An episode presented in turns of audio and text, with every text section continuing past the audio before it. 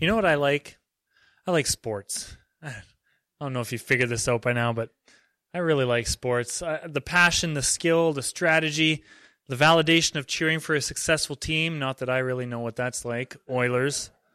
Um, I like watching sports highlights, and I can appreciate talent in a vast array of competitions. Uh, I'll sit down and watch highlights. I maybe won't sit down and watch a game of darts or a game of bowling or a game of golf, but I can appreciate the best that even those sports have to offer. It's difficult to take your eyes off an athlete like Connor McDavid, who is my favorite athlete. He's just mesmerizing. I'll, I'll watch clips of Connor McDavid, like watching the game, and he'll do something mind blowing, and I'll immediately rewind it and watch it again, and then rewind it and watch it again, and then watch the highlights again.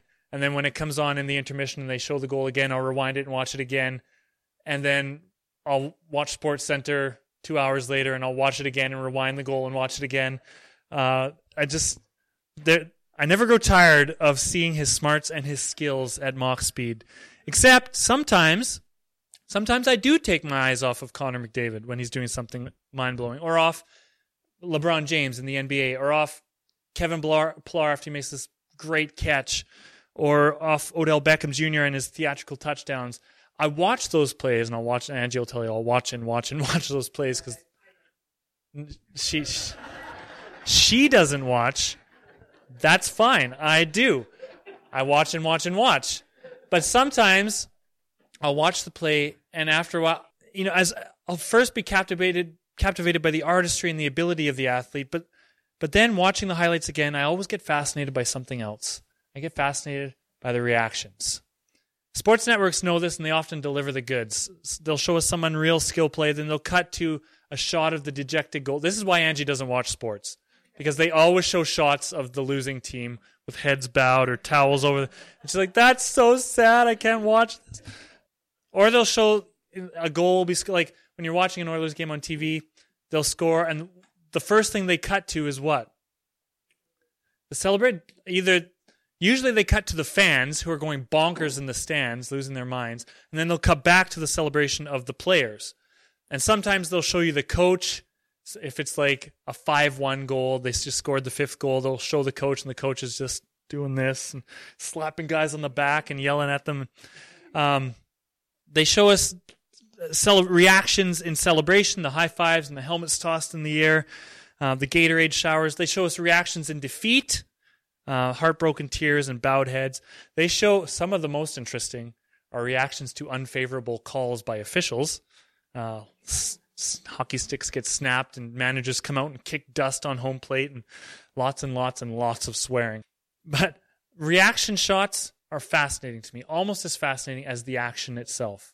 My, I think probably the best is basketball crowd reaction shots, even though basketball is not my favorite sport, because the audience, the crowd is right up to the court. Like if they spill their drink, it somebody has to get a mop because it's on the playing field on the playing court. They're right there. And so basketball highlights, they'll show in slow motion like a three point shot and the ball is arcing in slow motion towards the net. And behind it, you can see the fans and they're all like this. And then their eyes go wide and then the smile and then they. Um, one of my favorite things that I will never leave my PVR is I, my brother Zach and his girlfriend Wilson went down to see a Golden State Warrior game, and they were about five rows up, and I, there's a sports show, imagine that I tape and watch all the time, called Pardon the Interruption. And, and on that episode of that show that I had taped, you can see there's this great shot that happens. And in way up in the background, you can see Zach in his white shirt and Wilson beside. And you see Zach just go like this, yeah! And there's another clip where there was a hard foul and the guy's laying on the ground and the Golden State Warriors guy steps over him like this and it's all chesty and you can see Zach and Wilson in the back, and Wilson's just going like this, no. And that will never leave my PVR because I, my brother's reaction was captured on national television, and it's really funny to me. The Olympics are happening. I love Olympic reactions. Like, I don't, I never watch speed skating, for example, or cross country skiing outside of the Olympics. But when you watch it in the Olympics and they cross that finish line or they get their results and they're just overjoyed and they're crying and they're hugging who knows who and uh, those reactions get to me. I don't care about speed skating until I see a Canadian reacting with joy, waving the maple leaf from the podium and belting the anthem. It's the reaction that, that I'm drawn to. And that's true often in sports. The reaction is often more compelling and more beautiful and more meaningful than the action itself. Well, this is part two, as you can see here, in a two part series. Part one was all about actions. First, there's an action. That's why it's called dot, dot, dot, and reaction. Part one was all about actions. First, the actions of Paul to take the gospel to the Galatians in Pisidian Antioch. The Galatians are Gentiles, non Jewish people, and this was the first time non Jewish people were targeted with the message of Jesus. We also talked about the action of conquering geographic and social and spiritual fears. It was an arduous, long journey that Paul undertook, and he didn't know what would happen. It was always 50 50. Am I going to be accepted by these people or am I going to be stoned to death? Um, and there was a lot of spiritual barriers as well. These were people who worshipped Rome itself. And so this was a message that he brought that may not have been accepted well. So those are some actions he took. Also, we looked at the action of, of walking a synagogue full of devoted Jews and God fearing Gentiles through the words of Scripture to see how they point to a God who has sent a king who is greater than David, even greater than David. And not only greater than David, greater than death. Because while David is rotting in his grave, God made it so that this new king will never rot, will never know decay. He's been raised to life, and that's Jesus. So we looked at the actions of Paul, Barnabas, but each one of these actions isn't so much an act of Paul, so much as it's a continuation of the loving, gracious, and powerful acts of God Himself. It is God who is acting, and each verb ascribed to Him is good. Look at this list of verbs we looked at last week. These are all actions that Paul says God undertook with His people Israel throughout the Old Testament. Words like chose and led and supported and gave and promised and justified. That last one is a big one justified, being made right with God. Those are all the verbs ascribed to God, and they all have a benefit for his people, for us. He performed all of these actions for humanity. From the Jews and Gentiles in the Galatian synagogue in Acts 13, from those first hearers of Paul's message in Acts 13, all the way down to us. God did all of these things for us. Actions of Paul and actions of God. And at the very end of the sermon, um, of Paul's sermon, he offers up this, LeBron like slam dunk of a statement. He proclaims, first of all, Jesus' messiahship, that forgiveness of sins is available in him. Second of all, he outlines the rewards of following him freedom and justification, that you are free now from the law, from sin, and you are justified. You are made right with God because of Jesus. And then he offers a stern warning straight out of Habakkuk, the prophet Habakkuk, that those who ignored the prophets like Habakkuk, they came to ruin. How much more greater will that ruin be if you ignore not just a prophet, but God's own Son, Jesus Christ? So he offers this stern warning. Those who ignore the Messiah do so under threat of condemnation. But if Paul's sermon is the slam dunk, then today's passage is the slow motion replay of my brother Zach pumping his fists in the air. Today is the joyful celebration. Today is the reaction shot. It's well, it's not only Zach pumping his air and fist in the air in, in celebration. Today we'll also see something like a goalie smashing his stick over the crossbar in disgust over an unfavorable referee call. We'll also see something like a manager kicking dust on home plate. We'll see those three reactions. So, after all the actions of Paul and the Holy Spirit, we get to turn our attention, attention to some fascinating and educational reactions. So, Let's read verses 42 to 52, chapter 13 of Acts of the New Testament. Ah, stop. 42. As Paul and Barnabas were leaving the synagogue, the people invited them to speak further about the things on the next about these things on the next Sabbath. When the congregation was dismissed, many of the Jews and devout converts to Judaism followed Paul and Barnabas, who talked with them and urged them to continue in the grace of God. On the next Sabbath, almost the whole city gathered to hear the word of the Lord. When the Jews saw the crowds, they were filled with jealousy and talked abusively against what Paul was saying. Then Paul and Barnabas answered them boldly We had to speak the word of God to you first, you being the Jewish people. Since you reject it and do not consider yourselves worthy of eternal life, we now turn to the Gentiles. For this is what the Lord has commanded us I have made you a light for the Gentiles, that you may bring salvation to the ends of the earth. That's, that's a passage right out of Isaiah. When Isaiah speaks it, the you this phrase is plural. I have made you a light to the Gentiles, you being Israel. But when Paul speaks it in the Greek, that you becomes singular. I have made you, Paul, a light to the Gentiles. You, collectively the Jewish people who are hearing this, could have been that light, but you reject that purpose, and now I am the light to the Gentiles. It's just, it's exactly quoting Isaiah, but just that is different. Now it's no longer you, Israel, who is the light to the Gentiles. You forfeit that right. Now it's you. God is saying to Paul, You are the light to the Gentiles. And anyone who follows Jesus can be a light to the Gentiles. When the Gentiles heard this, they were glad and honored the word of the Lord, and all who were appointed for eternal life believed. The word of the Lord spread through the whole region, but the Jews incited the God fearing women of high standing and the leading men of the city. They stirred up persecution against Paul and Barnabas and expelled them from their region. So they shook the dust from their feet in protest against them and went to Iconium. And the disciples were filled with joy and with the Holy Spirit. So, lots of reactions. In fact, there are really three different reactions uh, in this passage. The Gentiles, they're like my celebrating brother, all fist pumps and high five and victorious cheers. The hard hearted Jews are like the infuriated, disgusted goalie taking his anger out, smashing everything around them, just so mad at what's happening. They don't think it's fair, they don't think it's right. And Paul and Barnabas' reaction is very literally like a manager who's frustrated with what's going on and is kicking dust on home plate. That's Paul and Barnabas literally kick dust. So we're going to examine all three reactions and see if we can learn anything from them. Both the Gentiles and Jews are actually responding to something very specific that Paul did during his sermon. It's not his walk through the Old Testament. They are pretty on board with all of that. It wasn't his examination of David's prophetic psalms they listened intently to that and they were very interested in that. It's not even the revelation of Jesus as Messiah. Oftentimes, when Jesus himself would call himself the Messiah, or throughout Acts, when somebody else would call Jesus the Messiah, that led to violence. But here it doesn't. They're pretty accepting of it, or at least curious about it. So it's not the content of the message itself that brings up these reactions from Gentiles and Jews. So, what is it then? Well, the reaction from both groups of listeners goes back to something much smaller and something much easier for us to gloss over. A small thing that Paul does that had enormous consequences and led to two very different reactions. Last week, as we studied Paul's sermon, I mentioned that he drops a huge bombshell right at the very beginning during his words of introduction. So let's reread verse 16, going backwards a little bit. This is how Paul starts his sermon.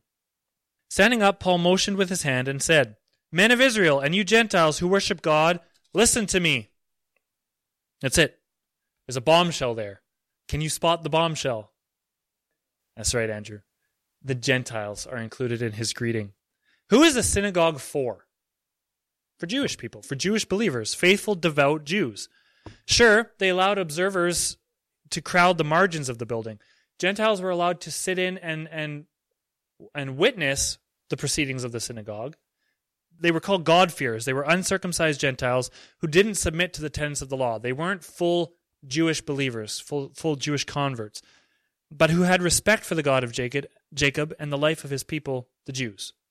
The synagogue was not for them. It was not for the God-fearers, but they were permitted to witness the readings and the lessons and the worship, though only from a distance. They weren't allowed to participate. They were not invited down with the Jewish people for whom the synagogue existed. Um, they were not participants. They were like the Oilers fans who, during the playoff run last year, seems so long ago, they were the the Oilers fans who bought tickets to go stand in Ford Hall in the concourse of Rogers Place. They weren't at the game, they weren't in the game, but they were as close as they could be to witness all the, the, the joy and the celebration of the game. They didn't have tickets to be insiders to the game, but they could come and soak up as much of the atmosphere as they wanted. That's what the God-fearers were like. They weren't in the game. The game wasn't for them, but they were allowed to sit around and witness the game and celebrate the game along with the Jews. Which makes Paul's opening words a bit of a bombshell. Why? Well, because he begins by addressing the people of God. Like Andrew said, the Israelites. Well, that's not what Andrew said. He begins by addressing the people of God, the Israelites. But, Andrew said, immediately he also includes the God fearing Gentiles in the gallery above. That was totally against synagogue etiquette. That was that was not what anyone ever did. You didn't address them. you tolerated them, you put up with them. But anything you said wasn't for them, it was for, for us, the insiders, the Jewish people, or those who had fully converted to, to become Jews. And so Paul's opening words would have captured the attention of every single person in the room. And then he doubles down on it and reaffirms this revolutionary idea in verse 26 when he pauses and says, Brothers, children of Abraham, and you God fearing Gentiles, it is to us that this message of salvation has been sent. So he doubles down. He doesn't just begin by mentioning the Gentiles and saying, hey, this message is for you. He's after dropping the theological bombshell content of his sermon, he stops and again says, by the way, Gentiles, brothers, he even says, this is for you. It's huge. So the Gentiles are thinking, wait, what? The, the stranger is including us in the message? That's never happened before. How exciting to be included like this. While the hardline conservative Jews are thinking, wait, what? This stranger is including them in the message? That's never happened before. How disgusting for them to be included like this. And you can see where the split begins to happen. Paul's first action in his pioneering sermon to the Galatians, to the Gentiles, is to proclaim an inclusive statement that creates a reaction of division. And guess what? That still happens with Jesus all the time today. Jesus' words still create this kind of division, even though his words are for all people and they're welcoming love and acceptance for all, forgiveness for all, salvation for all. It still creates divisions. This proclamation of inclusion is what results in both the positive and negative reactions that we get in our passage today. At first, you get the impression that it's not that big of a deal. It gets accepted pretty okay. It's it's it doesn't seem like a big deal. Um, Paul and Barnabas, Barnabas are invited to return as guests the following week to speak again in the synagogue, and it's not the Gentiles who invite them to do that. They have absolutely no authority to invite someone to speak in a synagogue. It's the Jews that invite them they welcome them back a second time. And after everyone was dismissed during what we would call coffee time downstairs, so they're all sitting around, they're eating Sharon's poppy seed cake and having a cup of coffee, and they all gather around Paul and Barnabas and, and ask him questions. They they're very oh, much more open than you would expect. Paul shakes hands with the faithful Jews and Jewish converts and gives them words of encouragement, urging them to continue down this path towards the grace of Jesus that they have just now begun on. Next, Luke fast forwards ahead one week to the next Sabbath. So that's how it ends. The first reaction that we get from both Jews and Gentiles alike is positive, right? Accepting, willing to, to converse with Paul and, and learn more. Luke fast forwards ahead one week to the next Sabbath. But what do you think happened over the pre- preceding six days? Do you think that Paul and Barnabas just stayed in their billet's house and kept quiet? I don't think so. I doubt that very much. They were probably in the market every morning, speaking to and convincing as many people as they could to meet with them and discuss these things, to talk about the message of Jesus as Lord and Savior. The message spread like wildfire among the Gentiles, most of whom were worshippers of Rome itself. I mentioned this last week. Paul may have gathered crowds around the center square, and in the center square, you know what there was? A temple to Augustus, Caesar Augustus was right in the middle of Pisidian Antioch. They worshipped Caesar as a god, this man who had conquered them and had made many of them slaves. They worshipped like a god.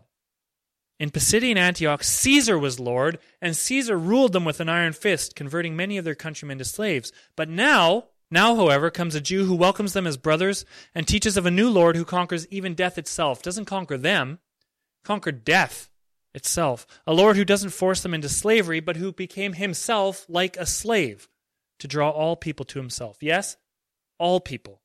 Not just Jewish people who tolerated the presence of Gentiles, but all people, including the Gentiles who thirsted for more teachings about this Jesus Christ.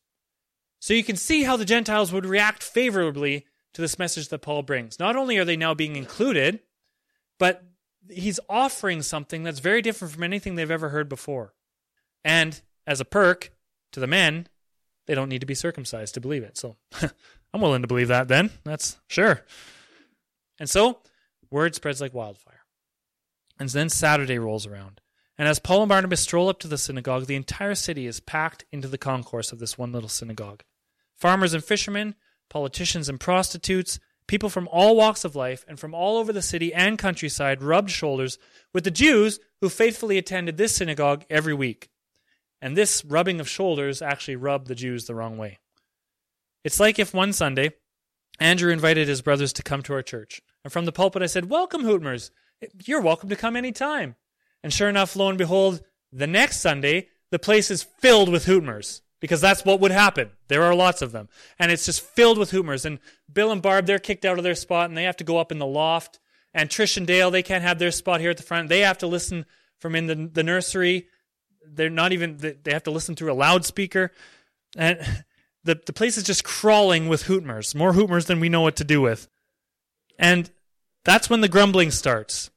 And some people who uh, never really liked having Andrew here in the first place, and now he's invited all of his family the nerve of this guy.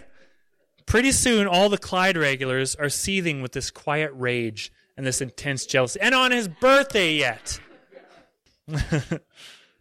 That's what the reaction was on this second Sabbath. At first, the Jews react favorably to Paul's message, but then they begin to see the consequences of what Jewish of what Paul's message would mean for them. It's not the proper reaction, but it's a very natural one. Synagogues are for Jews, but the Jews are being edged out of their own place of worship. If it were other Jews, that would be cause for celebration, but instead it's those darn filthy, hum- I mean, Gentiles. In verse 45, Luke labels the reaction of the Jews for exactly what it is jealousy. That's exactly what it is. It's jealousy. They're thinking we've been worshiping God in this building for decades, centuries, and we've never drawn a crowd anything like this. And you know what? Even if this message of the Messiah is true, and we're still very much on the fence about that, let me tell you, even if it is true, even if this Jesus is the Son of God, then that message is a precious, presage, precious, let me start again. Even if this Jesus is the Son of God, oh boy. This is really messing us up. Even if this Jesus is the son of David, then that is a precious jewel. The truth of that is a precious jewel that should be given only to the Jews who deserve it, not to the filthy Gentiles who don't deserve it. Why share something so precious with these pagans? They are jealous because the Gentiles are awoken with excitement over a message of hope and inclusion and justification for all in the name of Jesus, a message that the Jewish believers themselves are prone to dismiss. They don't want this to be a message for all. If they believe it, they want it to be a message for them. They're Israel. They're God's firstborn children. They deserve to have the message just for them. Who are these interlopers, these interceders? Who are these wannabes, these witnesses? Who, who do they think they are? And so the, the, the Jewish believers have no room for any message that claimed God had opened up salvation to Gentiles on the same terms as Jews as if they were equals all of a sudden. For thousands of years, the people of Israel had been set apart and special. Special in God's eyes, they thought. Even though, as I mean, as we read the prophets, we see that God treats the Gentiles in the same way he treats the Jews. And so they had no room for a message that says salvation is now also for these outsiders. It's sad. The consequences of Paul's message were becoming clear to the Jews, and their new reactions betrayed the coldness of their hearts. Whereas just last week they had shown an openness to discuss these matters with Paul and Barnabas. This week, after having to push through a sea of filthy Gentiles, there is no such desire for conversation or hospitality. They don't welcome Paul and Barnabas like they had the week before. Instead, there's resentment and fury. If they had brought tomatoes, they would have thrown tomatoes at Paul as he's speaking. John Pollock who's an author who's sort of he wrote a biography on Paul. He describes the reaction of the jealous Jews on this second Sabbath like this. He says, What last week they had received respectfully, the message of Jesus, they now repudiated thoroughly. Repudiated meaning argued against thoroughly. And the people who had flocked to learn about the power and love of Jesus heard his claims dismissed, his character slandered, and his messengers covered with abuse. Just last week, this message was welcome. Now, now that they're filled with jealousy, they're just spouting slander, not just against Paul. Paul could have handled that, but against Jesus himself. This reaction by his Jewish brothers and sisters, who had just a week ago shown promise in their acceptance of Jesus, this reaction, this angry reaction, clearly broke Paul's heart. He was the apostle to the Gentiles, but he always went to the Jews first, hoping that he could break ground with them and then together they could make inroads into the Gentile world. His heart breaks when the Jews reject it. In his letters, Paul's letters, he has a definite sense of grief that his message was consistently rejected by God's firstborn children, the Israelites. But this grief doesn't halt his mission to the Gentiles. He's not absorbed by his grief. His own people don't accept it, but that doesn't make him give up on, on his real mission. And so Paul reacts. We're talking about reaction. Paul reacts to the anger of the Jews with a powerful rebuttal in verses 46 to 47, and I'm going to reread that. Paul says, um, in fact, Paul and Barnabas answered them boldly, the people who were fighting against them now. They say, We had to speak the word of God to you first. Since you reject it and do not consider yourselves worthy of eternal life, we now turn to the Gentiles. For this is what the Lord has, has commanded us I have made you a light for the Gentiles, that you may bring salvation to the ends of the earth. There is grace for all in Jesus Christ. He has brought salvation to humanity, not judgment. However, when we willfully reject his salvation, we deem ourselves unworthy of the grace and life that he offers. We force judgment on ourselves. Jesus doesn't come to judge. He made that very clear in John 3. I think it's John 3. He didn't come to judge, he came to bring life, he came to show love. But when we reject that, when we hear that message of love and acceptance and we choose not to accept it, then we are making ourselves not acceptable. We bring judgment on ourselves. We are given the power to choose whether the gifts of Jesus will be accepted or rejected. We are given the power to react, in other words. The reaction is all ours. We can react with selfish ignorance, with self righteous indignation, like these Galatian Jews did. I'm not saying all Jews are like this. That's actually anti Semitical for me to say. I'm saying these Jews in this context did that. They, they reacted with selfish ignorance and self righteous indignation. And in doing so, they brought judgment on themselves, is exactly what Paul is saying here. It was a message for them, from among them, but they would have nothing to do with it. And so Paul turns and says, I know who's going to accept this message with thankfulness and with joy. If it's not going to be the Jews, then it's going to go to the Gentiles. They deserve it because they're willing to accept it. So we can react with selfish ignorance or self righteous indignation, or we can respond with belief and joy and acceptance, like these Galatian Gentiles did, who immediately began striving to honor the Lord, is what it says in verse 48. They strove to honor the word of the Lord. They reacted properly, and they reacted immediately to this message of salvation. They did the right thing, and they did it right away. Their reaction revealed them as worthy to be appointed for eternal life. And that word that Paul or Luke uses here, appointed, that caught my attention. Appointed for salvation, appointed for eternal life. It's it makes me think of a hockey player who's called up from the minors. Angie's already hockey, of course.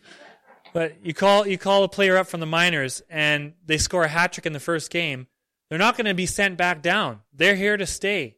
They deem themselves worthy for their appointment to the big game. Right? And that's exactly what's happening with the Gentiles. They've deemed themselves worthy to be appointed to salvation. God's firstborn children, the Israelites, they denied their birthright. And so the Holy Spirit, through Paul, offered it to his secondborn children, the Gentiles. A secondborn child is no less loved than a firstborn child. and again, Angie, the second born child is thinking, yeah, better make that clear. Second born children, the Gentiles, receive this message with joy and with thankfulness. I'm almost finished, but the reactions are not quite finished. Once salvation is accepted by the Gentiles, they react to their own salvation in a very instructive way. Once, once they react by accepting salvation, what's what's the next reaction that they take? Strive to honor. Yeah, that's really good. I did I I mentioned that, but I, probably not enough. The first thing they do is how can we respond in a way that honors this message that's been brought to us? Well, here's one way that they honor it. They spread the message. Um, where does it say?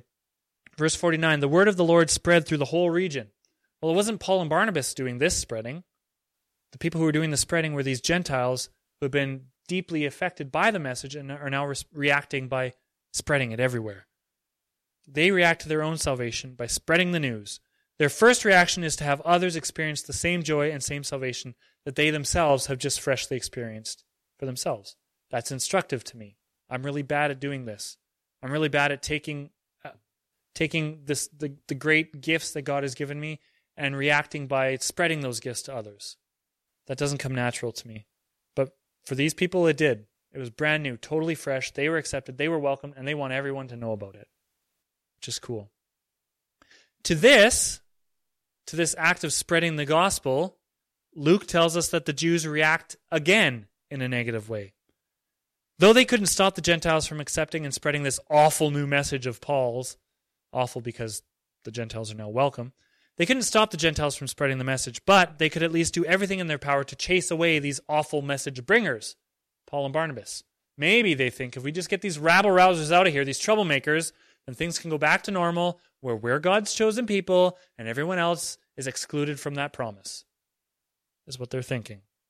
But Luke is emphatic on this point. It says they incited the God fearing women of high standing and the leading men of the city to stir up persecution against Paul and Barnabas.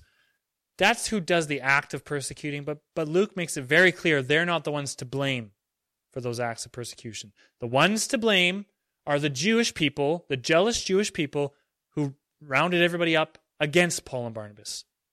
So, just like we examined two weeks ago, the harshest words of judgment are saved for those who should know better. Ultimately, these high ranking women and leaders of the city are not to blame for the persecution on Paul. Ultimately, the blame for that falls on the Israelites who should have accepted this message and welcomed this message and rejoiced at this message, but instead rejected the message. The harshest words of judgment are saved for those who should know better. These Jewish leaders should have reacted to the coming of the Messiah with praise and delight, not scorn. They should have reacted to their Gentile neighbors coming to salvation with joy and thankfulness, not jealousy. They should have been a light to the Gentiles, as Paul says as he quotes Isaiah in verse 47. Instead, they chose to wallow in the darkness of selfishness and ignorance.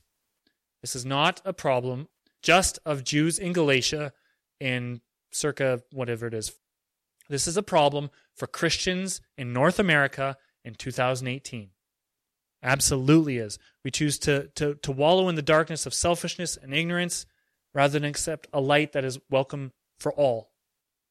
They chose these Jewish believers here in Acts 13, as well as the church in 2018, often chooses to be the older brother to the prodigal son, who, when the prodigal son returns, chooses not to celebrate, but to furrow their brow and cross their arms and scowl at everything.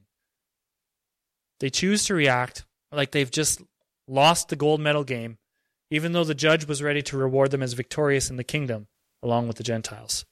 And so they disqualified themselves. They could have been celebrating the victory. They could have had the gold medal draped over their neck as well. But their reaction showed that they disqualified themselves. And after this, we have Paul and Barnabas' final reaction the shaking of dust off their feet as they head east towards Iconium. This is a very weird thing. Jesus commands them to do it. It's an act that Jesus instructed his apostles to carry out whenever their message is not accepted in a town. He says, Go and shake the dust from your feet and get out of there. It's a weird thing. I've read differing opinions on where this act came from. Some say it was a ritual um, carried out by devout Jews when they came back from Gentile territory. Before they could enter into the Holy Land, they would shake the pagan dust of those evildoers off of their feet before they could come home so that they wouldn't, you know, make impure the sacred ground of the Holy Land.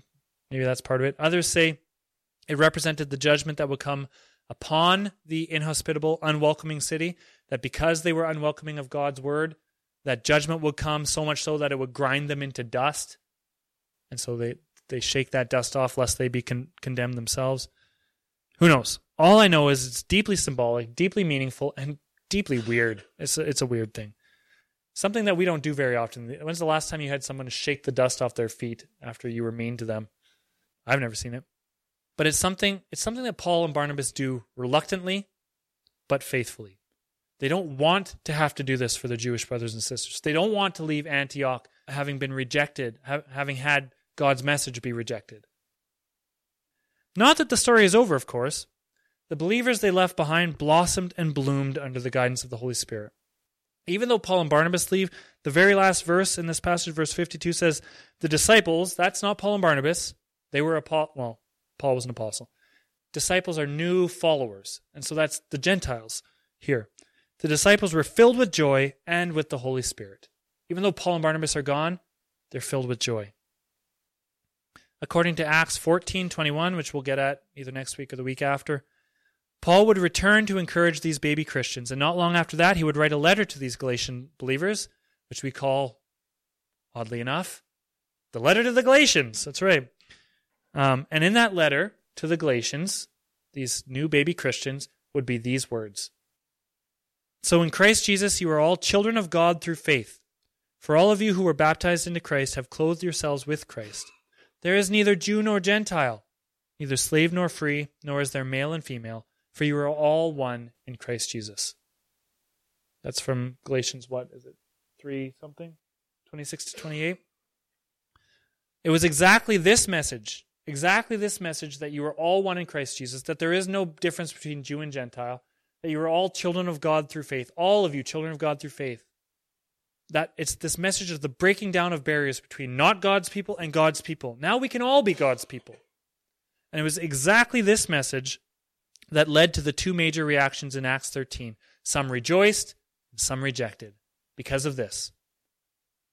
That's the choice facing each of us who seeks to follow the Messiah. Every lesson we learn from Jesus presents us with the same reactions. We can either rejoice or reject. We can devote or we can dismiss.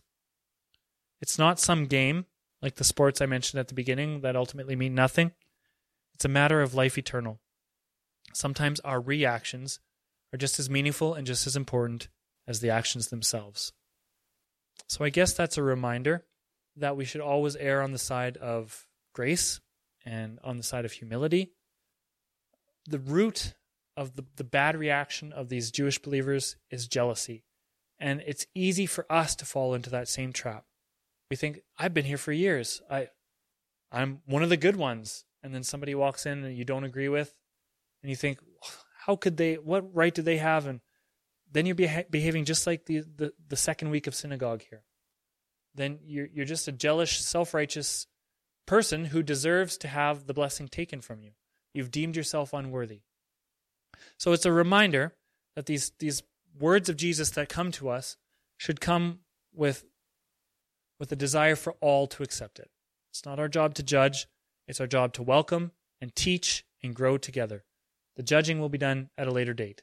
And we don't want to find ourselves judged for being unwelcoming and making ourselves unworthy, disqualifying ourselves. All right, that is Acts 13. Um, next week we head to Iconium. I'll bring out the map of missions so you can see where that is. I know you're all very excited. Uh, but for now, why don't we pray? Ah, which, by the way, prayer, it's not, sometimes it feels like just, oh, sermon's done, I guess I'll pray. Really, what it should be for me and for all of us is a reaction to what we've just learned. So, if we've learned something, then one way we can immediately put it into action is through prayer. Prayer takes it from the head to the heart. It aligns us with the will of God. So that's why I do it. It's not just so I can reinforce my sermon points in a way that sounds spiritual. Sometimes it's that too. It it actually is a reaction to what we've just learned. It's doing exactly what these Gentiles are, are heroically doing in Acts 13. Anyway, let's pray. Father God, thank you that you accept all of us, that we are all made worthy because of your Son, Jesus. I pray that we would never put up any barriers between us and others, that we would never fall into the trap of these Israelites in chapter 13 who disqualify themselves because they're, they're jealous. They reject your message because they reject others who accept the message. So I would pray I pray that we would always be people who accept the message and accept others who want to accept it as well. Help us to react favorably to all the goodness and all the gifts that you give us. Um, not just not just act, but react in the proper way to all all that you do for us. We pray these things in your name, Jesus. Amen.